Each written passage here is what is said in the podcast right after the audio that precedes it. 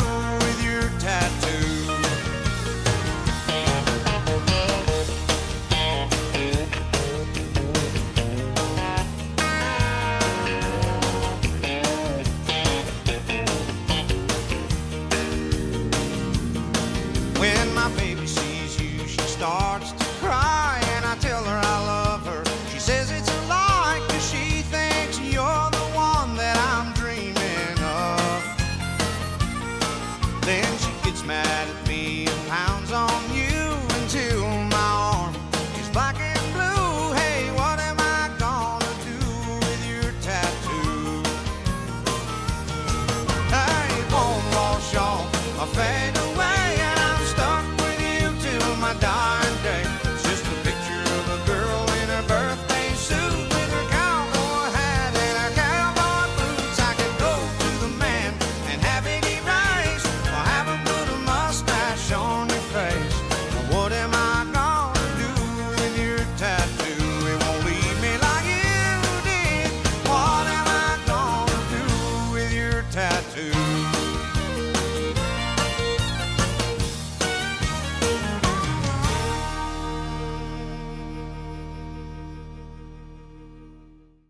You had another country song by Sammy Kershaw, which is called Your Tattoo, which you wrote with another Hall of Famer, Kostas. I was actually at his Hall of Fame induction ceremony, which was the last Oh, I didn't one. know he was in the Hall of Fame. That's in the incredible. Nashville Songwriters Hall of Fame Yeah. induction ceremony.